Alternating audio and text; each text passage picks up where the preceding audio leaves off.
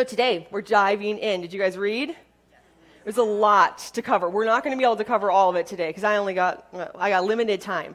But we're going to dive into what the Lord's doing. So, okay, so we're in we're in the book of Exodus, and there are these series of ten plagues. And so we've gone through nine of them, and today we're going to go for the tenth plague. Um, if any of you have ever seen boxing, in a match there's all these rounds, and then there's usually one final punch. They call that the knockout, and the person blah, falls.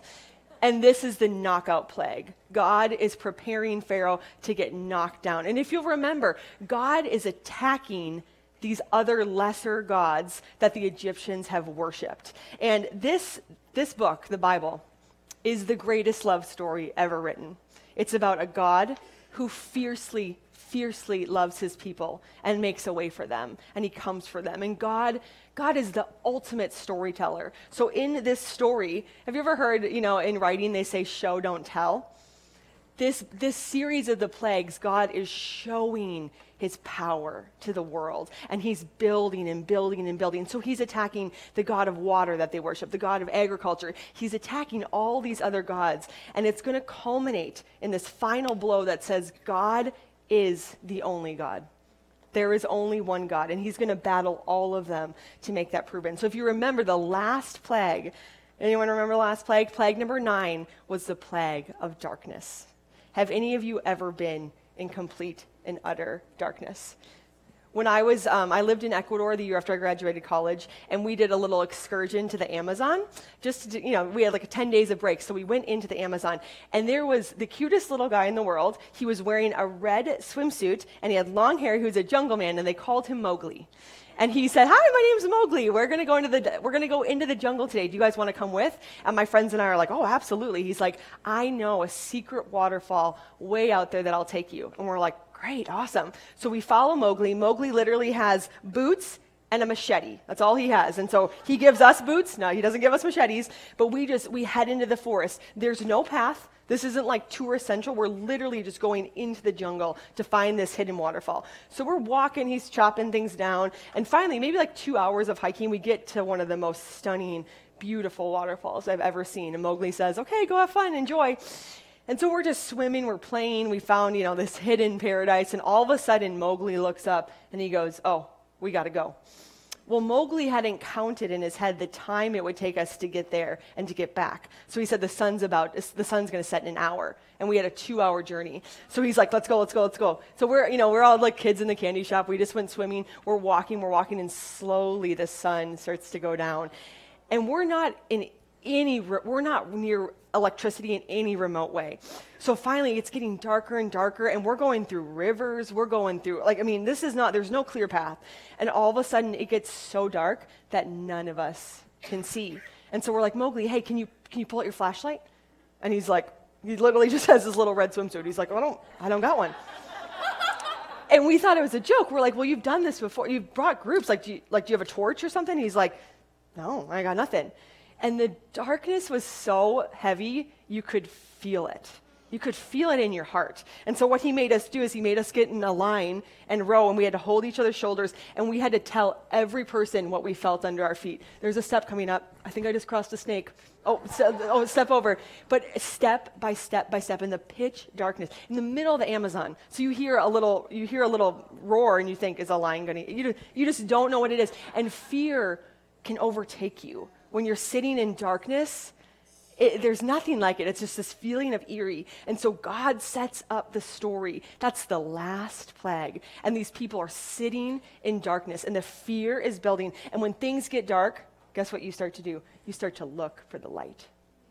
So the Lord leaves them in darkness, and you better believe there's something churning in these people that says, "What is the light? What's happening? Can I get out of this?" So God comes, and God has one final plague. And we're going to see that he sends Moses to Pharaoh to tell him what it is. And what the Lord is doing in this whole thing is the Lord is setting himself up to be the only God there is, right? The Lord says, "There is no other God. You shall have no other gods before me. I am the one and the only. I'm the true Savior." So this last plague, he sends uh, Moses to Pharaoh, and Moses is to tell him the last plague is that the Lord Jesus will sweep through the Egyptian community and will kill every firstborn. So Moses is sent to tell Pharaoh this. And if you'll remember in the beginning of the story, Pharaoh had all the Egyptian boys murdered. Remember the two women, the, the midwives who saved the boys? Pharaoh, in thinking he was God, made this decree: I want every single boy that's born to be killed. And in Exodus four twenty-two, God tells Pharaoh, Israel is my firstborn. God has chosen Israel. He makes Israel his firstborn. And so Moses goes and asks, can we go worship our God? Can we go worship our God? Pharaoh says, no, no, no, no. And finally, God says, I need to step in. You have not let my firstborn — how many of you have kids? Your firstborn. He says, you have not let my baby, my people, my chosen, you have not let them worship me. And this will not go unpunished. So because you have not listened, because you have not let them go, I will now flip the curse. I will bring justice to what you've done to my people, and I will wipe out all of your firstborns. It's painful, right? It's hard to think of what it would feel like to be there to hear that decree. So God sends Moses to tell him, and Moses Moses tells him what's happening. And then in chapter twelve, what I want to focus on today is after the Lord declares this decree, saying, I am the only God, and there is none other like me, he goes into this long explanation of a dinner that he wants them to have to prepare for the night that he will do this. And this dinner is called the Passover. And I want us to focus on this dinner tonight because there's a lot of instructions in it. And as we'll see as we go through the text, they all point to one thing. They point to our Lord Jesus Christ and Savior. Because here's the deal: God has a plan. God has a plan. For four hundred thirty years when the Israelites were in the community, they were think, they were crying out thinking, what's, what's going on? And all of a sudden, all these plagues start coming. And you know what? The Lord has a plan. He knows what he's doing. And some of you, I just feel, I get this sense, some of you need to hear that today, that the Lord has a plan. And you might be on plague number one or number ten of your life, and it feels like the blows just keep coming, and you're like, where is God? God has a plan. And we're going to see this today, what his plan is to rescue his people who he loves. And so he gives these instructions for this final, for this dinner that's going to happen right before he executes the plan. So if you have your Bibles, I want you to open them with me to Exodus twelve. We're going to read the instructions for the Passover, and we're going to put on our eyes that see the coming Lord in Jesus, the person that God's made, his plan to redeem the world. So chapter twelve, verse one, it says, the Lord said to Moses and Aaron in Egypt, this month is to be for you the first month, the first month of your year. Right here, God def- God is redefining time. How many of you get to redefine time? No? Me either. Um, but the Lord Jesus, he says, I'm making you my people, and because of that, I'm going to reset the entire calendar, which is pretty amazing, right? And then we'll see when Jesus is born, the entire global calendar is reset. B C and A D, A D all fall on the birth of Jesus Christ. Only the God of the universe, only the God of time has the authority to reset everything for his people. So he resets time in this first passage. He's resetting everything. He's saying the Exodus is going to be a new beginning for you. I'm starting you over. It's going to be a brand new year that will then carry forth. So verse three, tell the whole community of Israel that on the tenth day of this month, each man is to take a lamb for his family, one for each household. The tenth day of the month. Jesus, on the week that he was killed, entered Jerusalem for his final week, and he entered Jerusalem on the tenth day of the month. Verse four, if any household is too small for a whole lamb, they must share one with their nearest neighbor, having taken into account the number of people there are. You are to determine the amount of lamb needed in accordance with what each person will eat. So this, this is not a huge feast. This is not a celebration. There is one lamb for every household, only one. So if there's a group of thirty that come, they have to divide the pieces. The Lord is pointing to the fact that there is only one Savior. There is only one lamb, and every household only could have one lamb, which points to the Lamb of Jesus to come. Uh, verse six, take care of them until the fourteenth day of the month, when all the members of the community of Israel must slaughter them at twilight. So the family is supposed to pick a lamb on the tenth, and then they bring it into their home, and they spend four days with the lamb. And there's two reasons for this. One, they have to examine the lamb and make sure that it's perfect. It can't have any defects. It has to be spotless.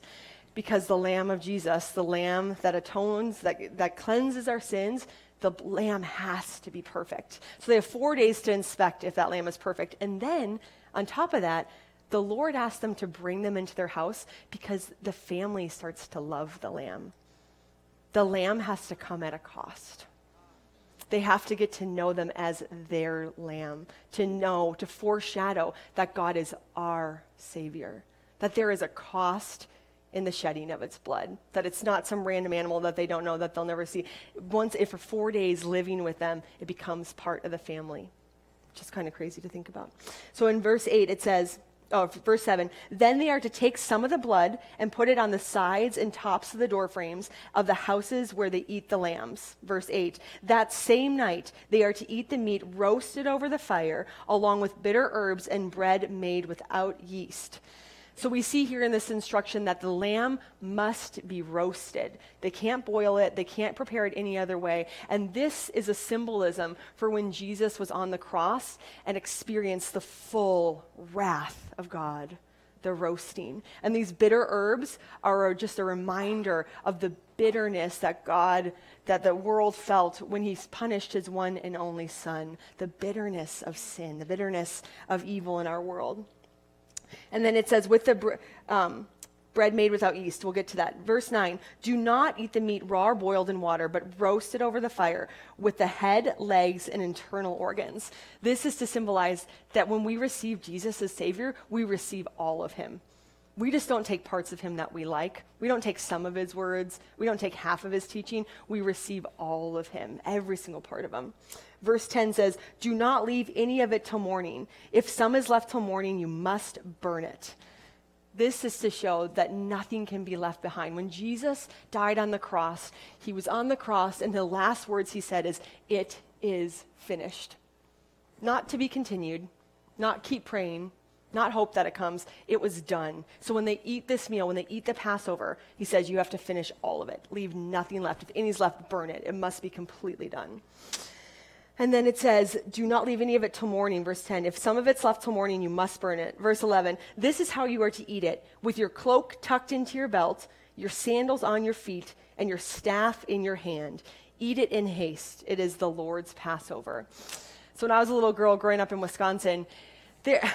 Has anyone lived in the Midwest or a place that's very cold? It, it, I can't even explain to you, especially at ninety-six degree weather, how cold the mornings are. When you were a child and you wake up in the morning, like you can usually, you can see your breath. And I had very frugal German parents, so our heat did not run high in my house. So every morning I would have to get up. And when you're little, you don't have a ton of body fat. I mean, most kids just don't. So you get up and you have to get out of your warm bed, and you have to walk to your closet, and you have to de-robe in negative twenty degrees. And it is it is one of the most excruciating experiences I had as a child. And so I had this brilliant idea come to mind. I think it was a God, it was inspiration, it was revelation.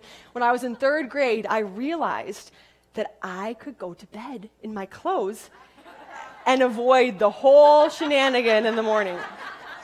So I had this, you know, the revelation came at recess or something, and I was like, I'm tonight, I'm doing it. I didn't tell my mom and dad because they would not have been pleased with that. But literally that night, I climbed into my little jeans. I wore jeans to bed, put on my thick sweatshirt, my socks, had everything to go. So I did not have to do that awful walk and the derobing and the freezing to put on my clothes. And let me tell you, it worked so well that I repeated it for the next four years of my life. But there was this sense in me that I knew, I knew how to get ready. I knew how to avoid the cold. And the Lord is saying here, he says, get ready. When you eat your meal, literally he says, tuck your cloak into your belt. They used to wear long garments where if they got up and walked, they might they might trip over their cloak. And he said, no, no, no, no, no. You get ready. Prepare yourself. Tuck your cloak in. Keep your sandals on. Grab your staff. Because the second I deliver you, you're free. So you get ready because it's coming. Now remember, they've waited four hundred thirty years in bondage. So the Lord is telling them something that does not make sense in their head. They're not like, oh yeah, you've acted quickly in the past. So this is an act of faith. He says, eat it, for when it comes, it'll come faster than you can imagine.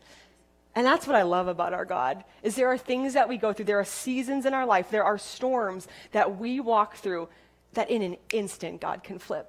God tells us, always be ready on every occasion, in and out, to give a testimony for the hope you have. Be ready, for the Lord can switch it in a second. That's how powerful our God is.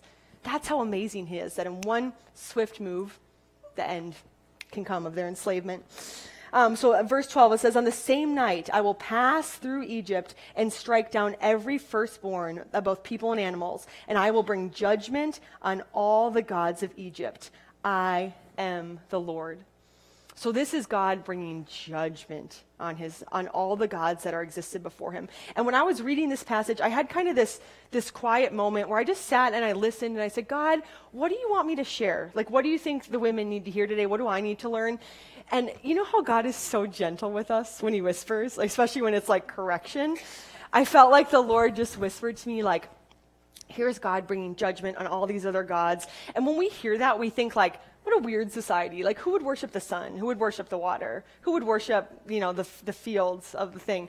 And I feel like God was like, Coley, your culture worships much funnier things. Label designer shoes. Are you serious? Celebrities. You worship houses. You worship cars. You worship, you worship much crazier gods. But when I was listening to the Lord, I felt like he said to me, he whispered it. And it was it was a humbling moment. And I said, God, what do you want the ladies to hear? And he he just whispered, he said, Coley, you are Pharaoh. You have made yourself the God of your life. You've put yourself on the throne above me. And he said, I felt this this this sense of truth hit me of like, you're right. Like I I have made myself an idol in my own world. And our culture, our culture endorses that. I mean, I can think of so many sayings like, you get yours, you do you, whatever works for you, get yours. Yeah, you, you're amazing. Yeah, you go after whatever you want. Girl, you deserve it, right? We live in a culture that makes us our own gods. And that's what Pharaoh was doing. Pharaoh was his own God, and he wanted all the people to worship him, right? And I just, I had this moment of humility, and I'm like, you know, I think, I think there is a little Pharaoh in all of us. I think if I asked any of you, hey, do you want to be queen for the day? I don't think many of us would say no, right? I mean, control over the whole nation. How fun would that be? I think there's a lot of things we would do. The first thing I would do is I would institute Churro Monday, and all churros would be free. And then on Tuesday, I would do Taco Tuesday, and everyone gets double, because that's the that's the gift of the Spirit in me, right? But if we were to rule and reign, think about, I mean, think about the implication of that if God actually let you be ruler. Just think of the control. If you could control anything, you could control what your kids did. You could control who they're friends with. You can control your spouse and what he says and what he does. You can control your financial situation. You can control what people say about you. You can tr- control what happens to people, right? In the fall, in, in the Garden of Eden, Adam and Eve, their first mistake was that they wanted to be like God. And that's still, that's still existent in our hearts today. This desire to be like God, to take that control, to have that power. And so I felt like when the Lord was saying this, he was saying, Coley, you know in your head that there is only one God, but you still wrestle with putting me on the throne. You put yourself there. And this is the last plague. God said this is the most dangerous and deadly of the things you can do, is to make yourself a god and to have people worship you and to wish that you had control. And we do this in so many ways. We think sometimes, you know, we know God's word, or we know what's right and wrong, and we think, eh, not for me. I, I'm going to go a different way. Or like, oh, God loves me. Like, this is fine if I do it my way. God says, no, you are to have no other gods before me. I am the one true God. And so he institutes the Passover meal, because what he's doing is he's making a way for people to come back to him. He's preparing them for the coming of Jesus Christ. And so what he does is he has them celebrate the Feast of Unleavened Bread. That unleavened bread, how many times do you think it was mentioned in our passage? A lot. I didn't even count. It was too many. So unleavened bread would be bread that's made without yeast. So one commentary said it essentially takes the flavor out of it. It makes it not good. It's like if you've ever had to do paleo or something, you had to give up carbs. all you think about is carbs. You're just like, carbs, carbs, carbs, carbs, carbs. When they took the yeast out of this bread, they made it bad. So it wasn't like they didn't want to eat it. It was kind of it was kind of flat. It was kind of boring. And it would remind them that God delivered them so quickly they didn't have time to put yeast in it. But it also reminded them, yeast, a little bit of yeast will go a long way to rise the bread. And it was a reminder that evil and sin, just a little bit worked in, can do a lot of damage, can fluff up and puff up our pride, can make us something we're not. And so they had to eat unleavened bread so that they were to remember how quickly the Israelites got out of there and how fast the Lord delivered them. And so when we think about the Passover meal, God instituted it so that it would happen every single year, seven-day festival, the Feast of Unleavened Bread. And he did this because he's, remember, he's establishing Israel now. He's saving them up out of bondage and delivering them, and he's about to bring them into the Promised Land, right? And for those of you who have read ahead, you know that the Promised Land isn't coming as quickly as they think, right? It's not some little day journey. It's a little bit longer than that. But God has a plan. And so when God, before they left, God tells them, I want you to ask all the Egyptians for their silver and gold. Do you remember that? Do you remember that? That they were supposed to ask them, and the darkness had made the neighbors so afraid that they're like, take whatever, take whatever you want. So in four hundred thirty years of slavery, think of all the money that Pharaoh made off the Israelites. Human trafficking. He had just taken everything from them. And in four hundred thirty years, in a single night, God reversed it. The Egyptians gave them everything they had. Why? Because God has a plan. And God knew that they would be in the desert, the wandering vacation, so to speak. He knew that they would be there for forty years. Think about how expensive it would be to live in a community of hundreds and thousands of people for, for, for forty years. So God gave them everything that they needed to buy the caravans, to buy the food. He's preparing them to be his people. He's calling them out. He's saying, I'm st- I've restarted the calendar year, and every year I want you to celebrate this. And at, why do I want you to celebrate this? I want you to tell the story. God is a storyteller, and the story is his love. And he says, I want you to tell your kids. I want you to teach them to obey me. I don't want you to forget that I brought you out of slavery, and I'm delivering you. When we were in Mexico last week, we got to do something pretty powerful. We went down to the red light district one night, and we got to walk through the streets, and we got to pray for some of the women who were in forced slavery. They were in prostitution. And it's not something we normally see in the States. I think stuff like that generally happens in clubs, in base, it's like off the streets, but Mexico is very different. It's very blatant.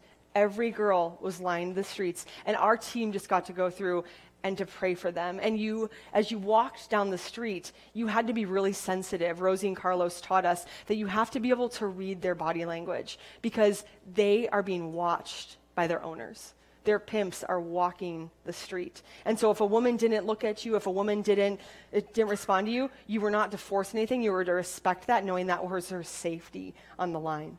And walking through that street to see women enslaved like that, it breaks your heart.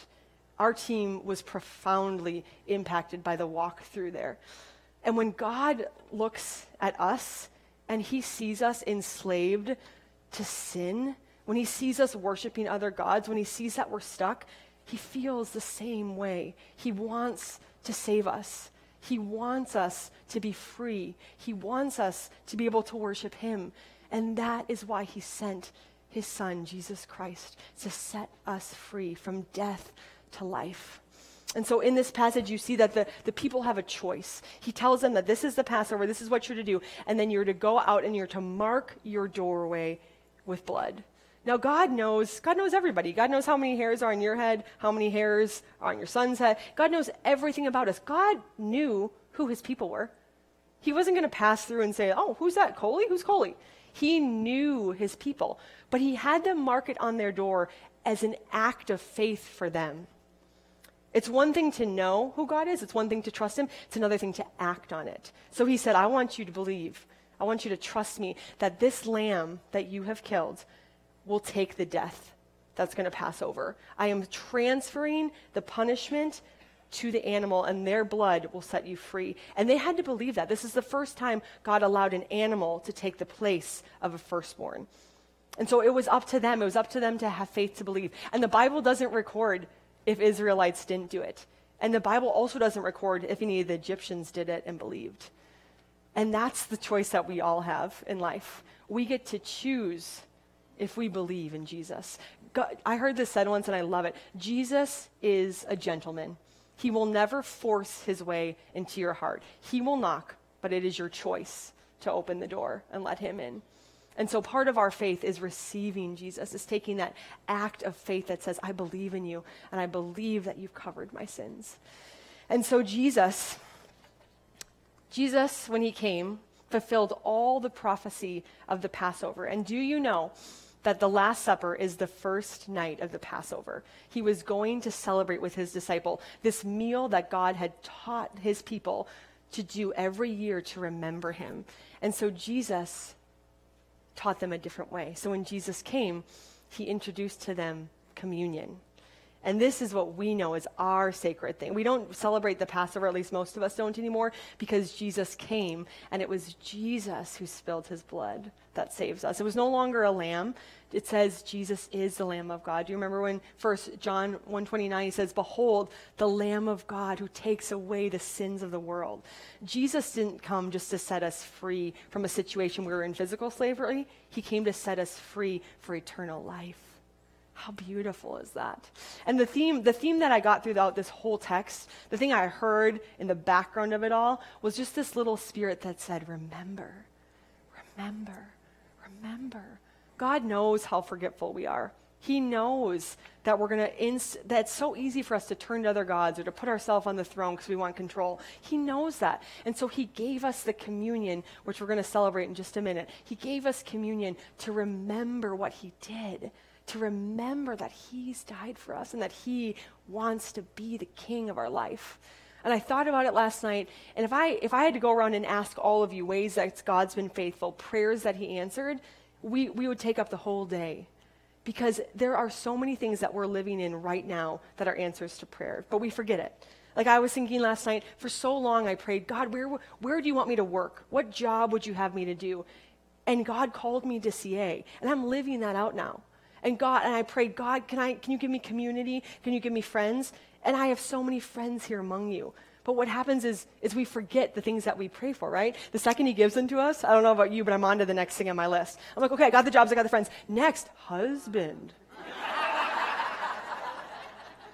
Right? But, but our desires, our needs can switch from, suddenly God's faithfulness in the past doesn't matter. Suddenly we want the next thing, but God says, no. Don't miss what I've done. Don't forget who I am, because that is what sets you free. And so the Lord, Jesus, shared a meal with his disciples, and he changed the Passover to the Lord's Supper, because Jesus was the fulfillment of the Passover. Jesus was the Lamb. And Jesus and the Lord, when he called his people to partake in the Passover, it was so that they knew what to see, and when they saw Jesus, they would recognize him as everything on the list.